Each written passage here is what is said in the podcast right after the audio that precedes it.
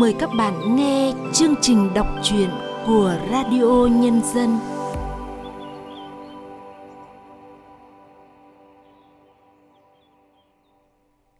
Thưa các bạn, một câu chuyện thực tế đậm tính thời sự về những ngày lũ lụt miền Trung được tác giả Trần Nguyễn Anh kể lại với một niềm tin về những con người sống đẹp trong cuộc đời dù khó khăn nhưng vẫn âm áp sự tử tế này. Chúng ta cùng đến với chuyện ngắn, Tiếng sáo nơi lưng châu của Trần Nguyễn Anh qua giọng đọc Lâm Ngạn.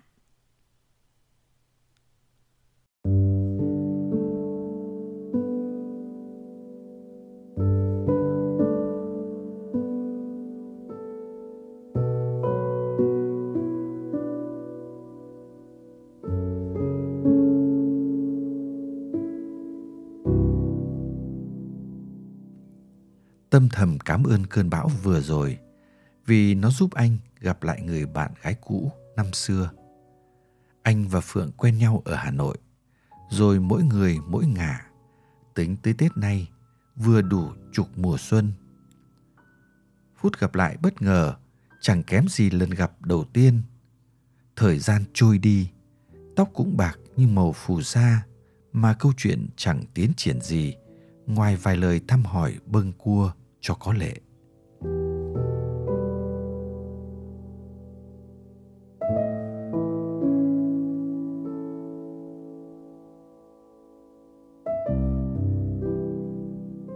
Nước lũ năm nay dâng cao hơn mọi năm. Đập thủy điện xả nước đúng quy trình, nhưng cái thùng lũng quê anh đã hết khả năng hứng chịu. Nước trời, nước rừng, lại thêm nước hồ thủy điện mấy phía kéo về, nhanh quá. Anh đang tìm con trâu, quay xuống, nước đã minh mang, mà thuyền mảng chẳng có. Nói theo ngôn ngữ hiện đại bây giờ, gọi là bị cô lập. Điện thoại đem theo, thì sóng yếu, sắp hết pin. Quần áo chỉ còn mỗi bộ ướt nhèm. Đứng trên đỉnh đồi xác sơ trong cơn bão, túp lều sắp đổ sụp. Đêm buông xuống đến nơi mà nước lũ vẫn còn dâng đến mé lều. Con trâu ngày thường lì lợm, nói không nghe, giờ thấy cảnh tượng đất trời một màn trắng xóa. Nó cứ léo đẽo theo anh, ngoan ngoãn, lạ lùng. Nó đâu biết, hôm nay anh đi lên đồi lôi cổ nó về, để mai bán cho tay lái trâu, đưa vào thành phố làm món lẩu trâu. Dạo này đồng áng dùng cày máy, cỏ cũng hiếm, đem vào thả trong đồi sâu, lại sợ bị trộm dắt đi mất. Tâm theo vết chân con trâu mà đi tìm. Nó nhận ngay ra chủ, mừng lắm. Vẫy đuôi, chạy giữa bụi mâm xôi đến với chủ. Anh nói, sướng nha, mai lại được vào thành phố rồi nhá. Có chết cũng đáng. Con trâu gật gù, nhưng nòm cái vẻ buồn bã của anh, chắc nó muốn làm anh vui nên ọ ọ thêm mấy tiếng. Không ngờ, lát sau thì trời chuyển bão, gió nổi, mưa tuôn, đập thủy điện xả nước chặn mất lối về. Tâm gắng che chắn túp lều trông nương sắn sau hòn đá lớn, tranh thủ nướng mấy củ sắn mà ăn. Lửa tắt lên tắt xuống, củ sắn chỗ chín chỗ tươi. Nửa đêm gió bão gầm rú, buộc con trâu vào cái cọc, không yên tâm vừa nằm co do vừa giữ lấy sợi dây thừng. Sợ lũ cuốn trâu đi mất.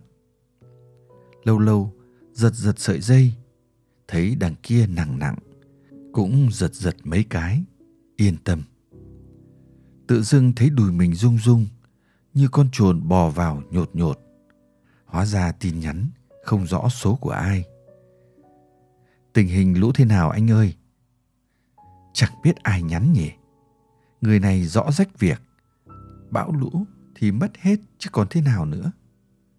Mà cái người nhắn hẳn sướng lắm. Nó sống ở nơi nào đó khô giáo yên lành, sung sướng. Dỗi dãi mà nửa đêm đi nhắn tin vào máy điện thoại cùi bắp thế này. May mà cái điện thoại không chập điện nổ tung ra. Thôi thì lịch sự nhắn tin trả lời. Cảm ơn bác quan tâm. Bão lũ năm nay không bằng năm ngoái vụt tắt chẳng biết tin đi kịp không Vì tay run, điện thoại rơi xuống đá, tắt ngấm. Ai nhắn nhỉ? Nước mưa chạy ào ào qua cái chõng làm bằng dây rừng. Rét run, muốn lôi con trâu vào nằm ôm cho ấm, sợ nó chết rét. Anh về quê đã ngót nghét chục năm, thử nghiệm cuộc đời vườn ao chuồng, rồi chẳng buồn trở lại thành phố nữa.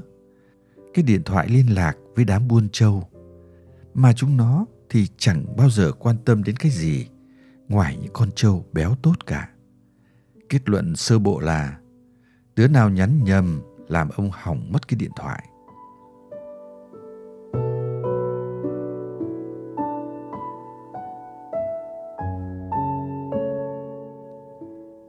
Thật ra Phượng không muốn đi cứu trợ chuyến này. Cô nhiều việc lắm. Chắc đến lúc về hưu cũng chẳng hết việc ấy chưa. Chưa kể còn làm dùm mấy bạn bầu bì con nhỏ. Thường Phượng khuyên đồ cứu trợ rồi nhờ bạn bè, nhất là mấy ông tướng thích đi đó đi đây, đưa hàng cứu trợ về vùng khó khăn. Không rẻ chuyến này, xe bị ách lại vì chở quá tải. Mọi người điện về hỏi, chị Phượng ơi, xe quá tải, giờ giải quyết sao? Sẵn thể ô tô, lại chợt nhớ về anh bạn cũ đang trong vùng lũ, chẳng biết sống chết thế nào, mà đêm qua nhắn tin không thấy hồi âm. Phượng đánh xe tới trạm cân, chuyển bớt đồ cứu trợ sang xe mình, cùng đi vào vùng bão lũ. Phượng đi lấy chồng, tâm giận nên bỏ về quê. Đời có duyên mà không có nợ, yêu mà không lấy nhau, chuyện thường. Có gì mà phải như thế? Tâm chẳng thèm liên lạc gì, Phượng sống chết ra sao cũng mặc kệ. Chán lắm. Đời người ta lúc khó khăn mới rõ mặt anh hùng. Đúng là tiểu nhân. Phượng thì khác.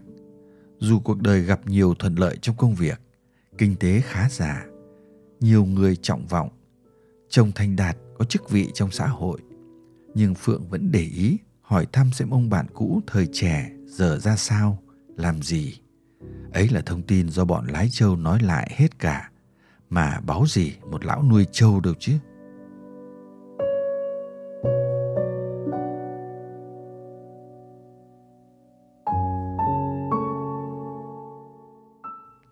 đoàn cứu trợ về đến xã, người dân đã tập hợp đông đủ ở ủy ban để vừa làm vệ sinh xúc bùn đất và phơi phóng giấy tờ, vừa đón đoàn cứu trợ.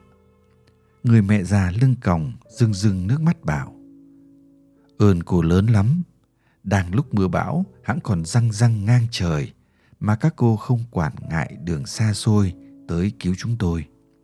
Chúng tôi cảm kích, không biết lấy gì mà tạ ơn.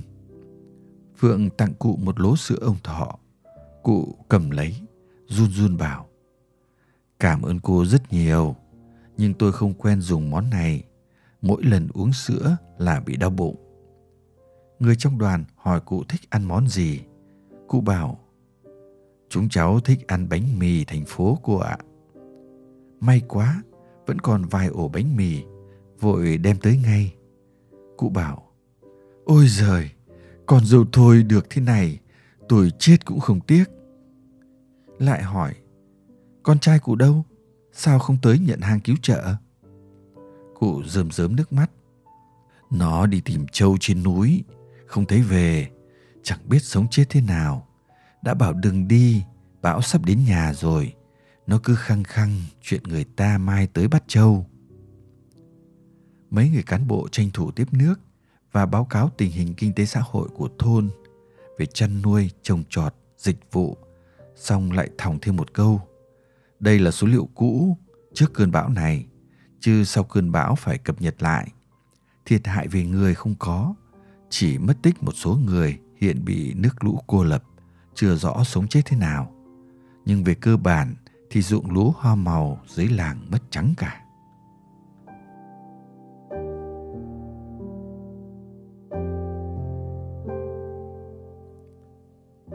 Phượng theo mấy người dân quân chở hàng đi cứu trợ, cứu người.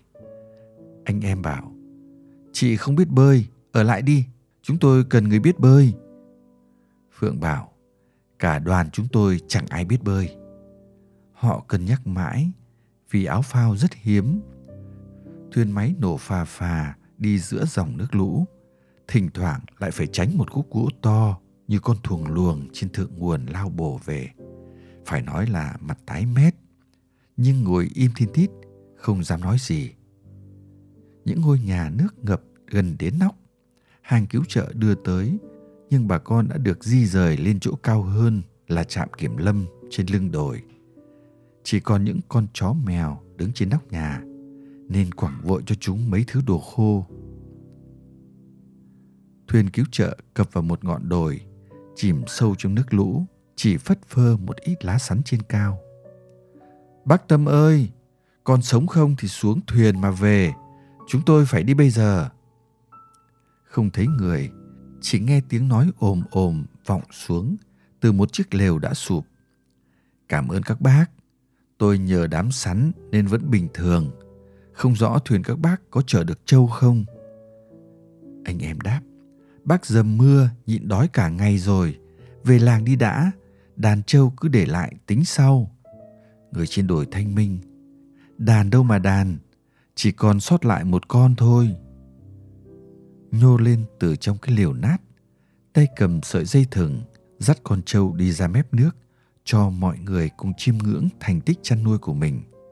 Người chủ trang trại nhìn thấy Phượng ngồi trên thuyền co do, mái tóc cắt ngang vai bồng bềnh, đôi mắt mở to kinh ngạc.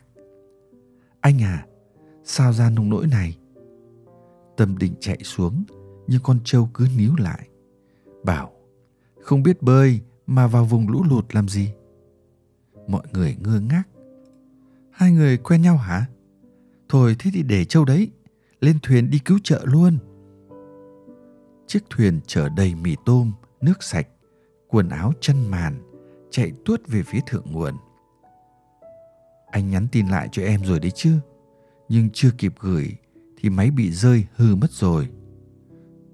ừ mà có vậy thì em mới về quê anh chứ. Phượng giờ mới cười được, bảo, Còn giận em không đấy? Cô loáng thoáng nghe đâu đó tiếng người bạn trai năm nào Giận bản thân mình thôi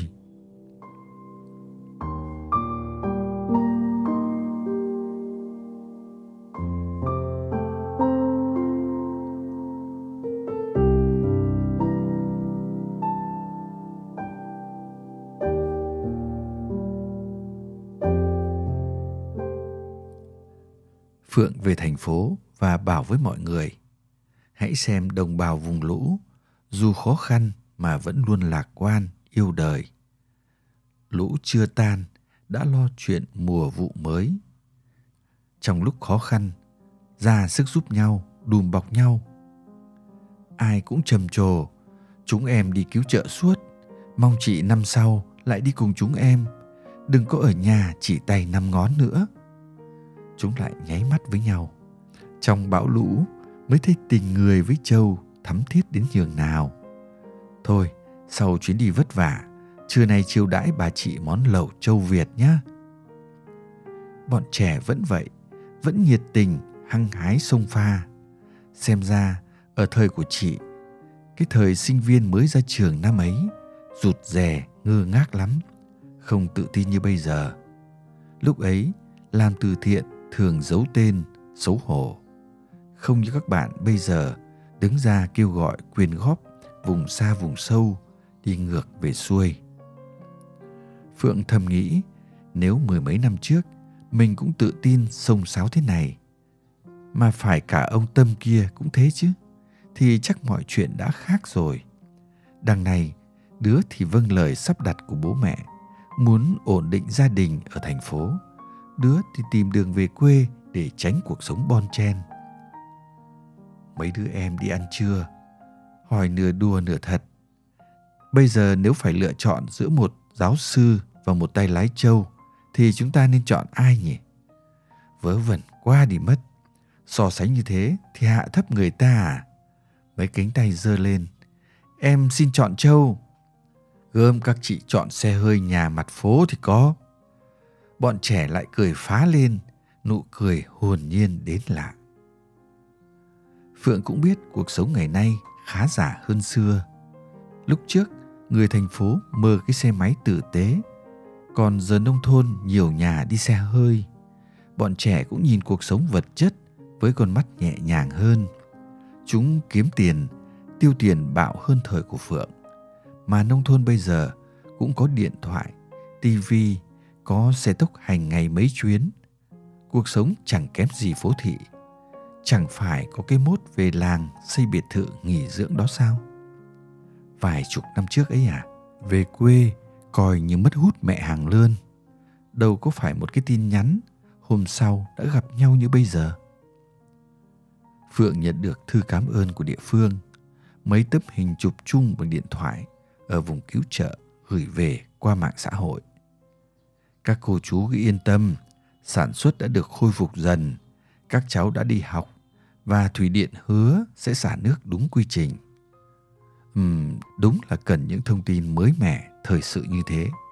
Bởi Phượng vẫn còn thấy đâu đó hình ảnh Tâm đứng bên con trâu giữa bạt ngàn sóng nước đậm màu phù sa. Khuôn mặt anh gầy gầy, cam chịu như chờ đợi ai đó, chờ đợi điều gì. Còn con trâu thì vẫn nhơn nhơn như thể chưa bao giờ có trận lũ lịch sử. Đi ngang qua hàng lậu trâu cuối phố ven hồ, Phượng thấy bóng dáng mấy ông lái trâu đeo túi da, đi dép nhựa, tay phì phèo thuốc lá lúc ẩn lúc hiện. Phượng chợt phát hiện ra nếu ngồi trong quán đó từ trên cao một cái góc khuất nơi có giàn thiên lý bằng nhựa người ta có thể nhìn thấy phượng hàng ngày đến chỗ làm may mà tâm không biết quán lẩu trâu này. Cô nghĩ như thế. Phượng không muốn tâm nhìn thấy cuộc đời khá phong lưu của mình lúc này và nghĩ sai về phượng. Rằng cô đánh đổi nhiều thứ trong đó, có tâm. Để được làm một người thành phố, sớm xe đưa đi, chiều xe rước về. Mưa không đến mặt, nắng không đến đầu. Phượng đã vất vả và đôi khi cô cũng cảm thấy mình bon chen thật sự để có được một cuộc sống dư giả mà không phải cậy nhờ vào ai. Phượng cũng biết sau cơn bão đàn trâu bị lũ cuốn, người chủ trang trại kia sẽ phải bắt đầu lại từ đầu. Hẳn là thủ tục xin giãn nợ của ngân hàng, đơn xin vay vốn để tái lập đàn trâu sẽ phải mất vài ba năm để tâm có được vốn liếng như trước khi cơn bão lũ hoành hành tâm đã từ chối nhận quà cứu trợ bằng tiền. Vì nhiều người còn khó khăn hơn tôi. Dù sao, tôi cũng là một người chủ trang trại, không đến nỗi nào. Phượng đọc đâu đó, người ta nói hạnh phúc như tấm chăn chật, nên không hở chỗ này, hẳn hở chỗ kia. Rõ người thành phố nhiều điều kiện để làm giàu, để tránh những thiên tai lũ lụt. Cô nghe bảo, tay chủ tiệm lẩu châu kia kinh tế khá lắm. Y đi chiếc xe hơi đắt tiền hơn phượng rất nhiều. Cô lại nhớ đến chiếc xe máy cà tàng, treo cao tránh lũ trong ngôi nhà của tâm. Người đã cung cấp châu nguyên liệu cho những nhà hàng lẩu châu trong thành phố. Chắc anh tâm không biết món đặc sản lẩu châu không hề rẻ. Chỉ tiếc là lợi nhuận từ những quán nhậu quanh đây lại không chia đều theo chuỗi giá trị và người thiệt thòi chính là người chăn nuôi đích thực như anh tâm. Mấy đứa trẻ trong cơ quan nói với nhau thế đấy. Phượng ghé vào hiệu sách và mua một bức tranh khắc gỗ giấy gió. In hình chú bé ngồi trên lưng châu thổi sáo. Phượng sẽ treo bức tranh đông hồ ở phòng làm việc. Kẻo đem về nhà, chồng lại hỏi tại sao năm nay năm gà? Mà em lại treo trâu. Cuộc đời biết bao đổi thay, mà bức tranh khắc gỗ kia vẫn vậy. Chú bé ngồi trên lưng trâu vẫn thế thôi, chẳng lớn, chẳng già. Phượng bất giác nói với chú bé trên lưng trâu. Cứ ngồi yên đấy nhé, mọi người chỉ cần tiếng sáo của chú. Đừng có bỏ trâu quẳng sáo mà đi đâu đấy nhé.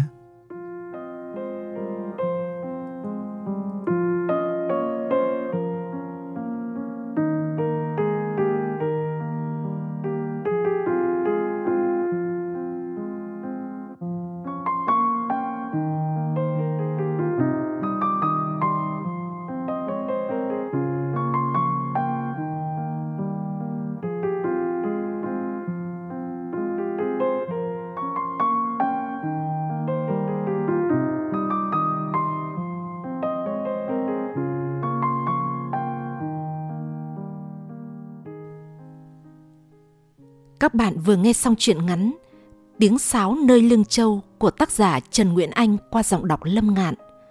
Sau đây, mời các bạn nghe nhận xét của nhà văn Phong Điệp về truyện ngắn này.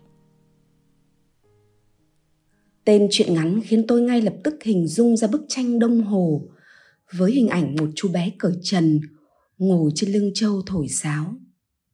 Hẳn có lẽ vì sự ngộ nghĩnh đáng yêu và cũng rất an nhiên tự tại nên bức tranh này qua nhiều thập kỷ vẫn được nhiều người nhớ và yêu thích. Chính sự liên tưởng ấy khiến tôi háo hức bước vào truyện ngắn của tác giả Trần Nguyễn Anh. Nhưng tác phẩm đón tôi bằng một cơn bão với đúng nghĩa đen. Chỉ với vài nét phác họa tinh tế, tác giả đã mở ra trước mắt độc giả sự khốc liệt của thiên tai. Bão kéo theo lũ, để rồi dòng nước hung dữ chỉ trực nhấn chìm cái thung lũng đang rơi vào tình cảnh vô cùng ngặt nghèo. Đó là hết khả năng hứng chịu nước trời, nước rừng và bây giờ lại thêm nước của hồ thủy điện xả lũ. Thực ra, bão lũ vốn không phải là điều quá xa lạ với nhiều người dân sống trên giải đất hình chữ S. Nhưng dù sức chống chọi có phi thường, gan dạ đến đâu, thì mỗi mùa bão lũ đến, họ cũng không khỏi phấp phòng âu lo và chật vật chống đỡ. Nhà cửa, hoa màu bị nước nhấn chìm, gia súc gia cầm bị lũ cuốn trôi. Thế nên, dù mang danh là ông chủ trại châu, nhưng bão lũ tàn khốc chỉ còn để lại cho tâm nhân vật chính trong chuyện một con trâu nhưng dù vậy anh vẫn tìm mọi cách đưa châu đi tránh lũ, khước từ mọi sự hỗ trợ, để rồi tự bắt đầu lại cuộc sống của mình. Bão lũ của trời đất rồi sẽ qua, nhưng chuyện ngắn đã neo lại những nốt trầm trong lòng độc giả về những ngã rẽ của cuộc đời này, về những lựa chọn cách sống của mỗi người. Giữa những ồn ã xô bồ, ganh đua giành giật, không phải ai cũng sẵn sàng cũng dám chọn cho mình một cách sống an nhiên, ung dung, tự tại như tâm. Để rồi, mỗi khi nhớ đến anh, người bạn năm xưa, và tôi nghĩ ngay cả độc giả, cũng sẽ có cảm giác thật an nhiên, tự tại. Vì giữa cuộc đời biết bao đổi thay thăng trầm này, rất cần những tiếng sáo trong trẻo, thanh thoát, được ngân lên. Các bạn thân mến chương trình đọc truyện của radio nhân dân hôm nay xin phép được tạm dừng tại đây. Hẹn gặp lại các bạn trong chương trình sau. Thân ái, chào các bạn.